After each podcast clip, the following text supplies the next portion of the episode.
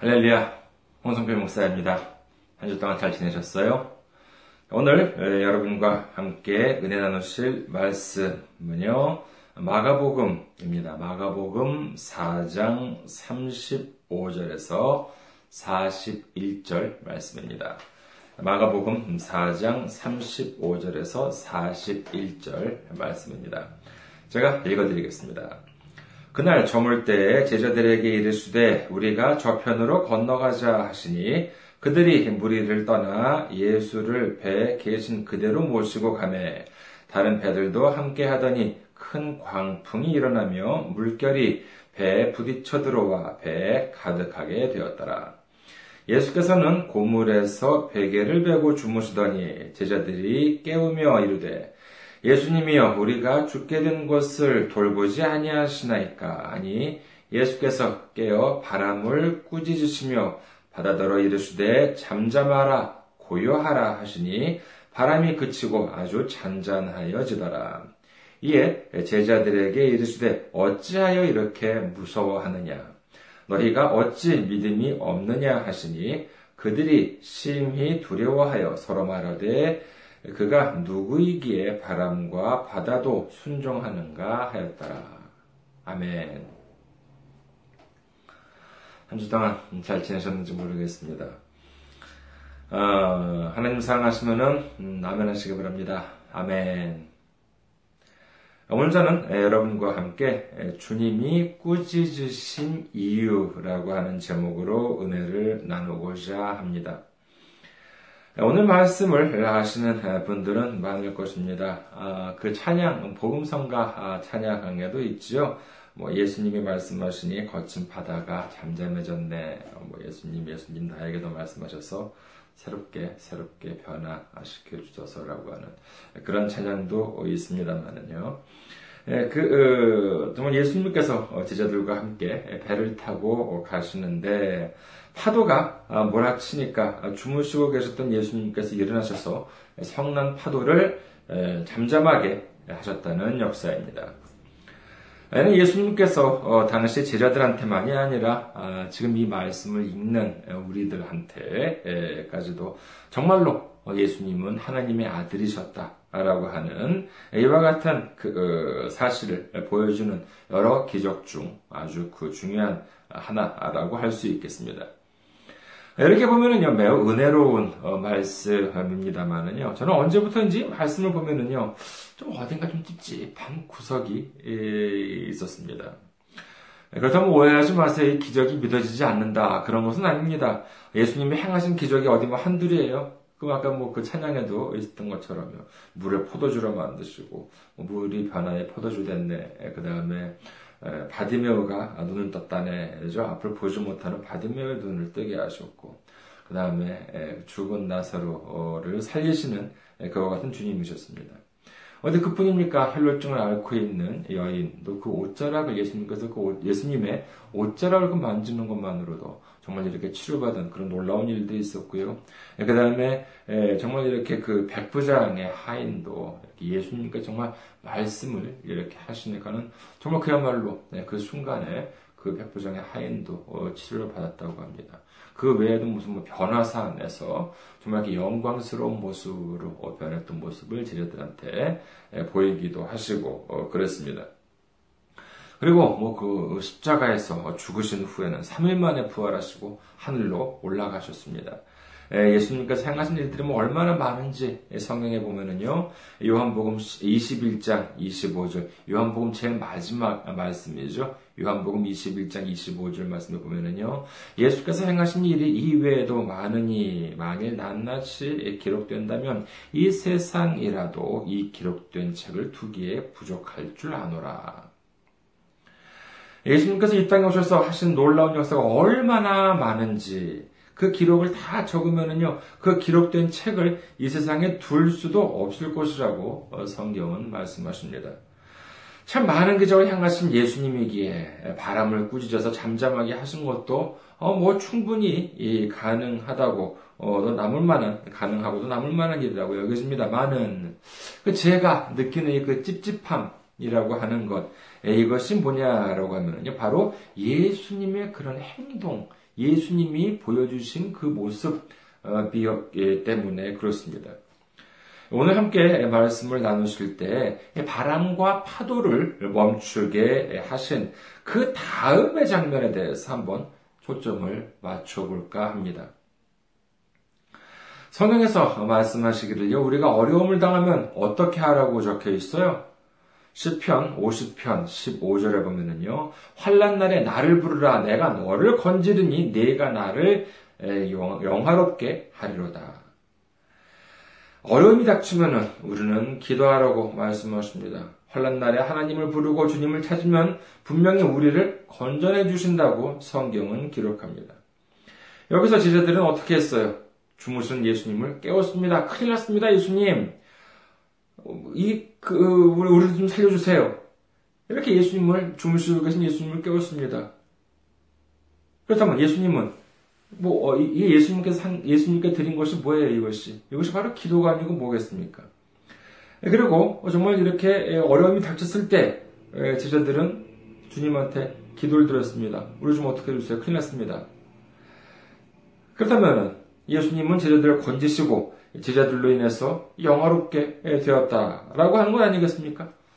제 말이 틀렸어요? 제 말이 틀렸습니까? 아니면 성경에 틀렸습니까? 예수님께서는요, 제자들의 그 다급한 기도를 들으시고 잠에서 깨어나서 바람을 꾸짖어서 파도를 멎게 합니다. 그리고 그 다음에는 어떻게 하셨어야 돼요? 그래, 성경에 적힌 대로 하나님 말씀하신 대로 어려움이 닥칠 때 나를 찾았구나, 나를 의지했구나, 잘했다, 충성된 종아. 뭐 이제 이러면서 칭찬을 해주셔야 되었을 것 같은데, 근데 예수님 뭐라고 하셨습니까? 왜 이렇게 무서워하느냐? 왜 이렇게 믿음이 없느냐? 하고 오히려 화를 내십니다. 예수님께서 왜 그러셨을까? 잘 주무시는데 제자들이 깨워서 신경치지 않았을까요? 성질을 부린 거예요. 자, 오늘 본문 음, 말씀을요, 다시 한번 차근차근 살펴보도록 하겠습니다. 지금 예수님과 제자들이 배를 타고 갑니다. 그런데 문제가 생겼습니다. 갑자기 바람이 불어오더니 배가 출렁이기 시작합니다. 수면은 오르락 내리락 하고 어쩔 줄을 몰라 합니다. 그것뿐입니까? 바람이 점점 세게 불어오더니만 이제는 출렁이는 것만으로도 모자라서 배 안에까지 물이 들어와서 가득 찼다고 합니다. 이때 당시 제자들의 심정은 어땠을까요? 혹시 여러분께서는요, 당시 예수님의 제자들의 전직 직업에 대해서 혹시 생각해 보신 적이 있으신지 모르겠습니다. 예수님의 열두 제자들을 살펴보면요, 마가복음 1장 16절에서 20, 20절에 의하면요, 베드로와 그의 형제 안드레, 그 다음에 세베대의 아들 요한과 야고보 이 네 사람은 분명히 어부였다고 성경에 기록되어 있습니다. 그리고 예수님이 십자가에서 돌아가신 후에 그들을 따라서 에이, 뭐, 나도 텄다. 나도 고기나 잡으러 가야겠다. 라고 이렇게 정말 예수님이 그 죽으신 다음에 소망을 잃은 그러한 제자들 중에서 보면은요, 고기를 잡으러 가야 되겠다. 라고 나선 사람들이 이 그 아까 말씀드린 네 명, 안드레와 베드로, 그 다음에 요한과 야고보를 따라 나선 사람, 이 사람들은 원래 어부였으니까는요. 근데 이 사람들 따라 나선 사람들이 있으면 누구냐라고 하면 바로 그 도마와 바돌로메입니다. 그러니까 아마도 이 두 사람도 어쩌면은 어부 출신이 아니었을까 하는 것이죠. 어, 그냥 무슨 뭐 이렇게 그 고기잡이라고 하는 것이 그냥 나도 한번 해볼까 이렇게 할 수 있는 것이 아니기 때문에 아마도 어, 짐작컨대 이 도마와 바돌롬에도 어부 출신이 아니었을까 생각을 해봅니다. 그리고 또 빌립 사도 중에 또 빌립이 있는데 이 빌립에 대해서는요 요한복음 1장 44절에 의하면은요 빌립은 그 아까 말씀드린 안드레와 베드로와 한 동네 사람이었다고 합니다. 그러니까는 어, 부인 어, 안드레 그 다음에 베드로와 한 동네 사람이었다. 그리고 더더군다나 그 동네가 어디냐라고 하면은요. 그 어, 베세다라고 하는 동네입니다. 베세다. 이 베세다라고 하는 동네가 베세다라고 하는 뜻이 뭐냐면은 이게 어부들의 집 어부의 집, 어부의 집이라고 하는 뜻이라고 합니다. 베세다라고 하는 것이. 그러니까는 어, 그 어, 부였던 안드레와 베드로와 한 동네랑 같이 살았었고 한 동네에 살았었고 더군다나 그 어, 살았던 동네 이름이 베세다라고 한다고 보니까는 이것도 미로 정확하게 성경에 안 나와 있습니다만은요 미로 짐작컨대 빌립도 이 어부 출신이 아니었을까라고 한다는 것이죠. 예, 그래서 이렇게 정황을 본다 그러면은요 어부가 벌써 몇 명이에요. 일단 맨 처음에 안드레, 베드로, 그 다음에 세베대 아들 요한과 야고보, 그 다음에 도마와 바돌로메, 거기까지 빌립까지 한다 그러면은요, 열두 제자 중에서 결국은 절반 이상이, 최대한으로 계산해서 절반 이상이 어부였다고 한다고 할 수 있습니다.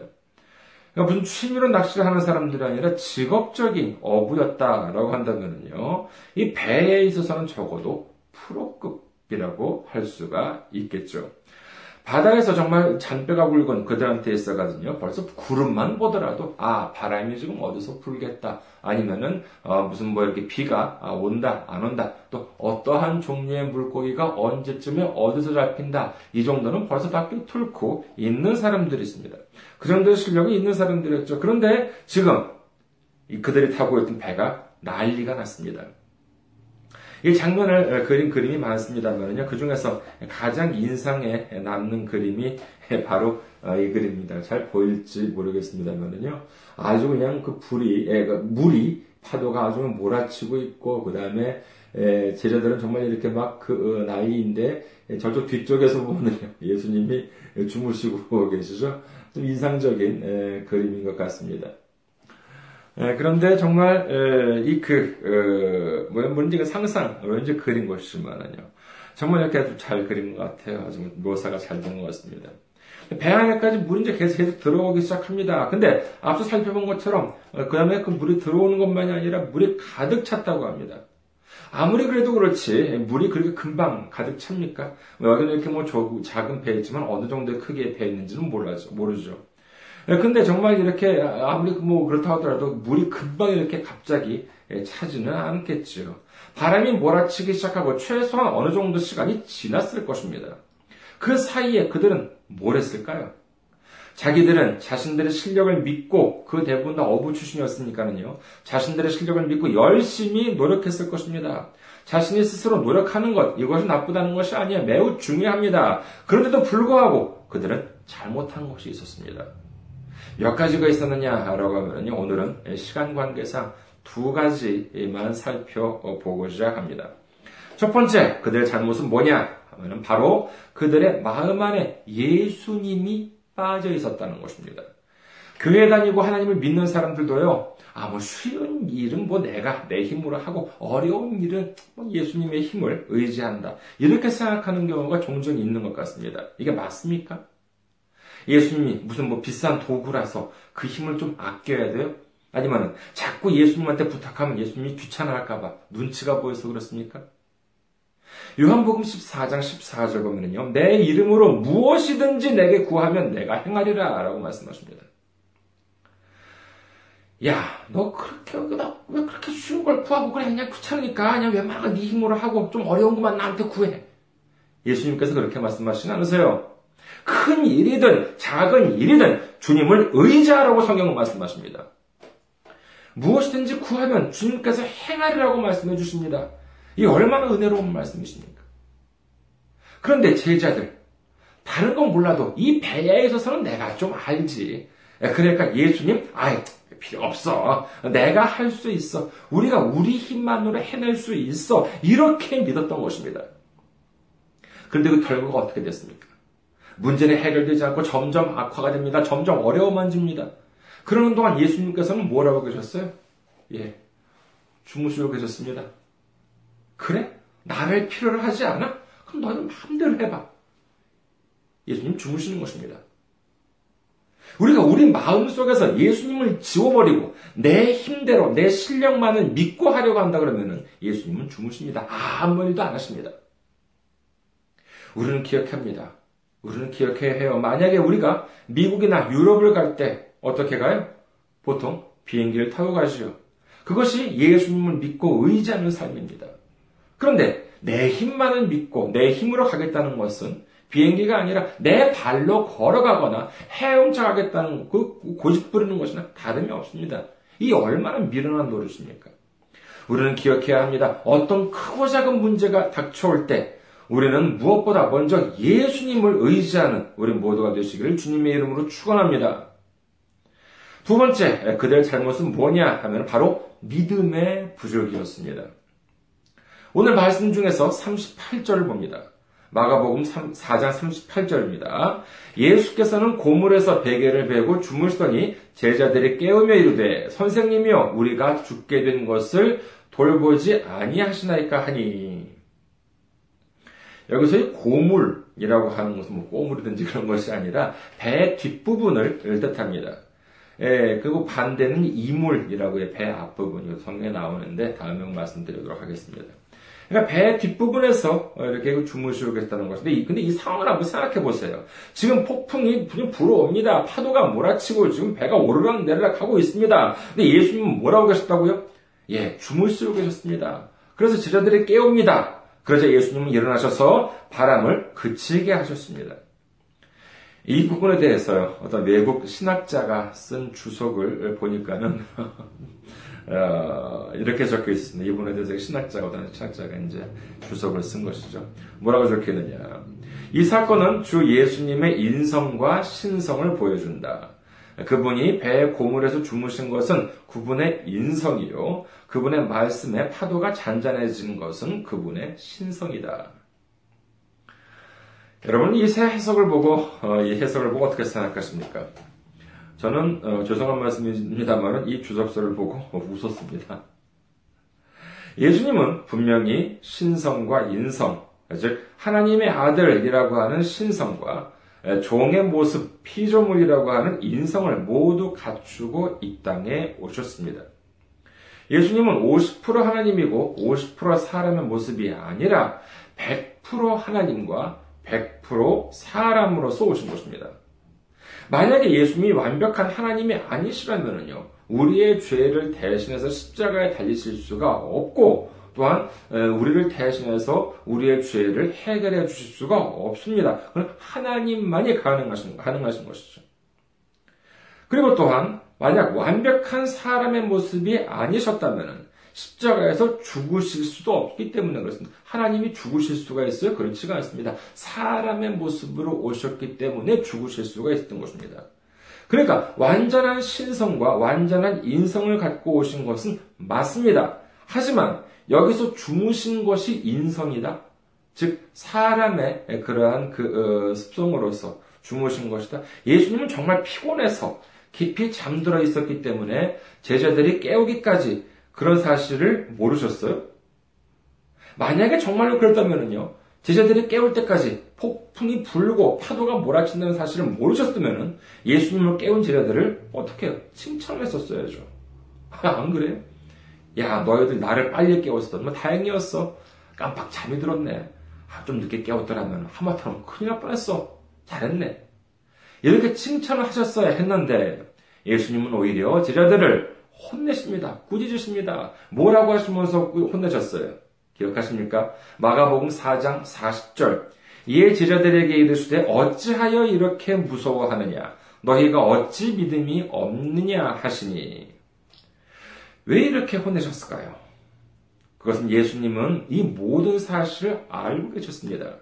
지금 바람이 불어오고 파도가 밀려오고 배 안까지 물에 가득 찼다는 사실도 알고 계셨습니다. 시편 121편 3절에서 4절을 보면은요.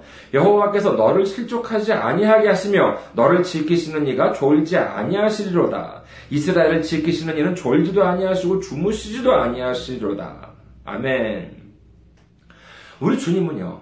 밤이고 낮이고 주무시지 않습니다. 졸지도 않으십니다. 어쩌면 제자들의 믿음을 시험해 보려고 하셨는지도 모릅니다. 그런데 제자들은 어땠습니까?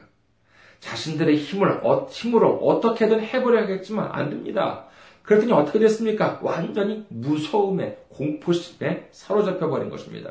그래서 예수님을 찾습니다. 그런데 예수님 살려주소서가 아니에요. 아예 우리 죽게 됐어요, 지금. 그래서 잠이 옵니까? 좀 어떻게든 해보든지. 이런 무슨 두려움 속에서 신경질, 성질을 부리고 있는 것입니다. 왜 그랬을까요? 우리는요, 예수님이 무리를 걸었을 때 자기도 걷게 해달라고 했던 베드로를 기억합니다. 마태복음 14장 28절에 보면은요, 베드로가 대답하여 이르되 주여 만일 주님이 쓰거든 나를 명하사 물 위로 오라 하소서 하니 그러니까 예수님이 오라라고 말씀을 하십니다. 그래서 저벅저벅 물 위를 걸어갑니다. 그런데 어떻게 됐습니까? 마태복음 14장 30절 전반부에 보면은요. 바람을 보고 무서워 빠져가는지라. 아무리 예수님이 거기 계시다고 해도 우리가 지금 닥친 위기만을 보고 예수님을 바라보지 않는다면 우리는 문제 해결은커녕 무서움, 두려움, 공포심에 사로잡혀서 물에 빠져버리고 마는 것입니다. 지금 폭풍 속에서 배에 타고 있는 제자들, 그들은 예수님을 바라볼 수가 없었어요? 예수님이 거기 안 계셨어요? 아니요, 계셨습니다. 처음부터 함께 배에 타고 계셨습니다. 그런데도 제자들은 예수님을 바라보지 않았습니다. 그저 눈앞에 닥친 폭풍을 바라보고 높은 파도 속에서 안간힘을 써봤지만 결국은 기진맥진해서 벌벌 떨 수밖에 없었습니다. 왜 그랬습니까? 그것은 바로 믿음이 아닌 두려움에 사로잡혔기 때문입니다. 예수님께서는 믿음에 대해서 뭐라고 하십니까? 누가복음 17장 6절에 보면은요. 주께서 이르시되 너희에게 겨자씨 하나 만한 믿음이 있었더라면 이 뽕나무더러 뿌리가 뽑혀 바다에 심기어라 하였을 것이요 그것이 너희에게 순종하였으리라. 겨자씨 몇 개도 아니에요. 더도 말고 겨자씨 하나만한 믿음만으로도 충분하다는 것입니다. 그런데 믿음이 없다면 어떻게 되겠습니까? 우리 한번 생각해 볼까요? 믿음의 반대말이 뭐가 있을까요? 물론 믿지 않는 것이니까 불신이라고 하는 것 말도 있겠지만요. 믿음의 반대말은요. 의심이고 두려움입니다. 의심을 하니까 두려움이 되는 것입니다. 의심을 하니까는 무서워지는 것입니다.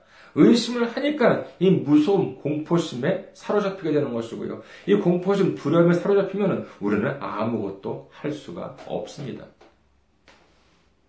예전에 한국에 있을 때 학교 선배 형이 제게 말해준 적이 있습니다.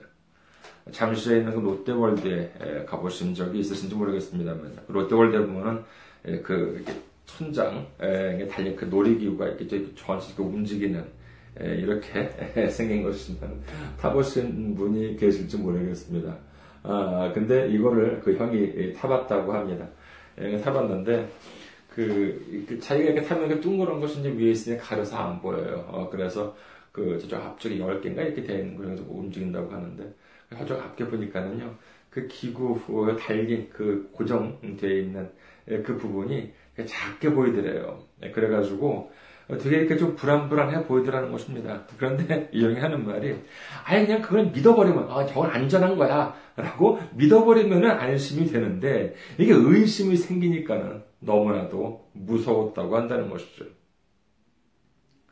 놀이기구에 대한 뭐 믿음은 그렇다고 치더라도 우리가 그 예수님에 대한 믿음만큼은 어때야겠습니까?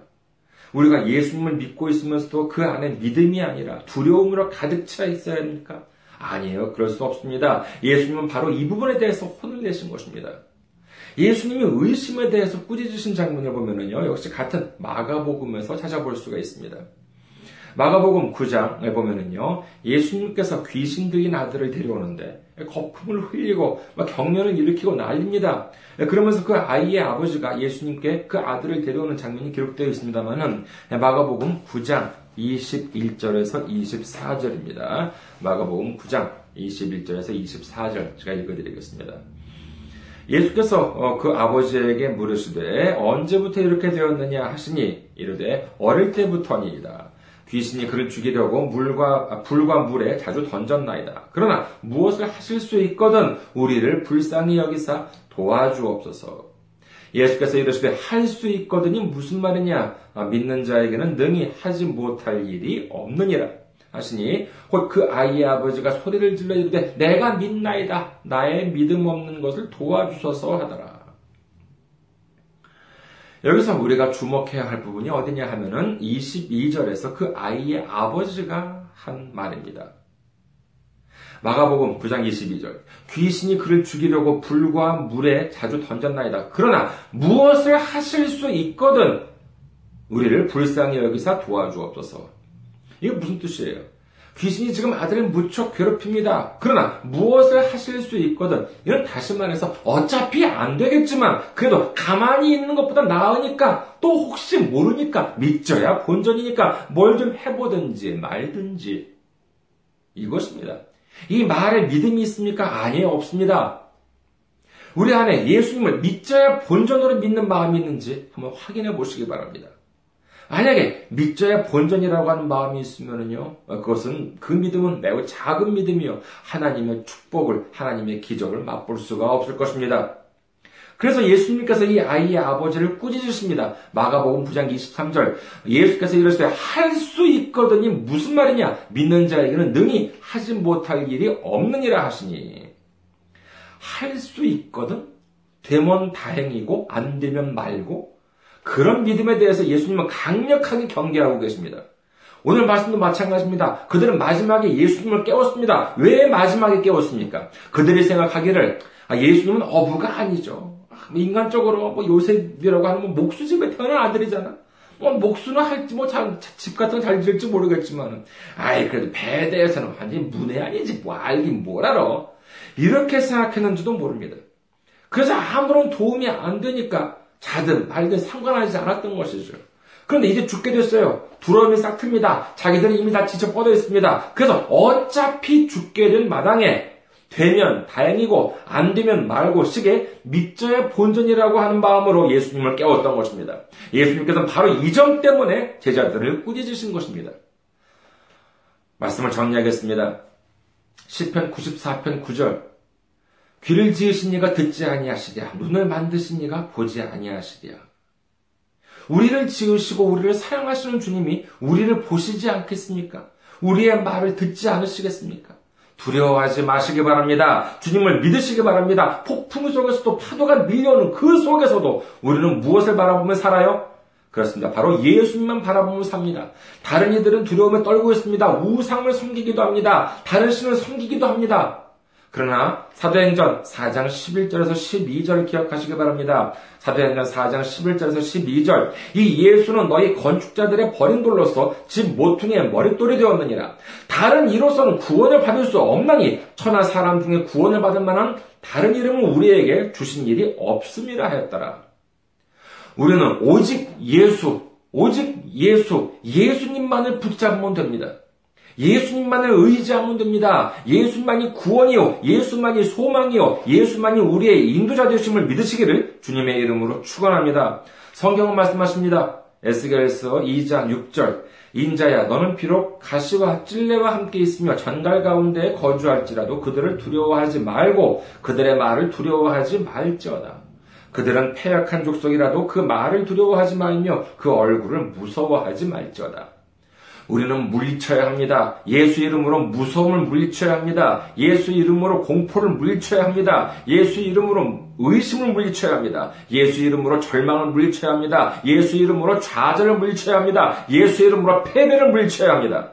사무엘하 22장 33절 사무엘하 22장 33절에 보면은요. 하나님은 나의 견고한 요새시며 나를 안전한 곳으로 인도하시며 시편 115편 9절에서 11절을 보면은요. 이스라엘아 여호와를 의지하라 그는 너희의 도움이시요 너희의 방패시로다. 아론의 집에 여호와를 의지하라 그는 너희의 도움이시요 너희의 방패시로다. 여호와를 경외하는 자들아 너희는 여호와를 의지하라 그는 너희의 도움이시요 너희의 방패시로다.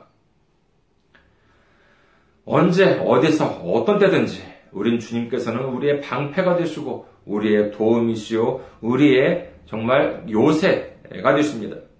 우리 마음에서 두려움과 의심을 물리치고 온전히 믿음을 이루는 우리 모두가 되시기를 주님의 이름으로 축원합니다. 감사합니다. 한 주 동안 승리하시고 건강한 모습으로 다음 주에 뵙도록 하겠습니다. 안녕히 계세요.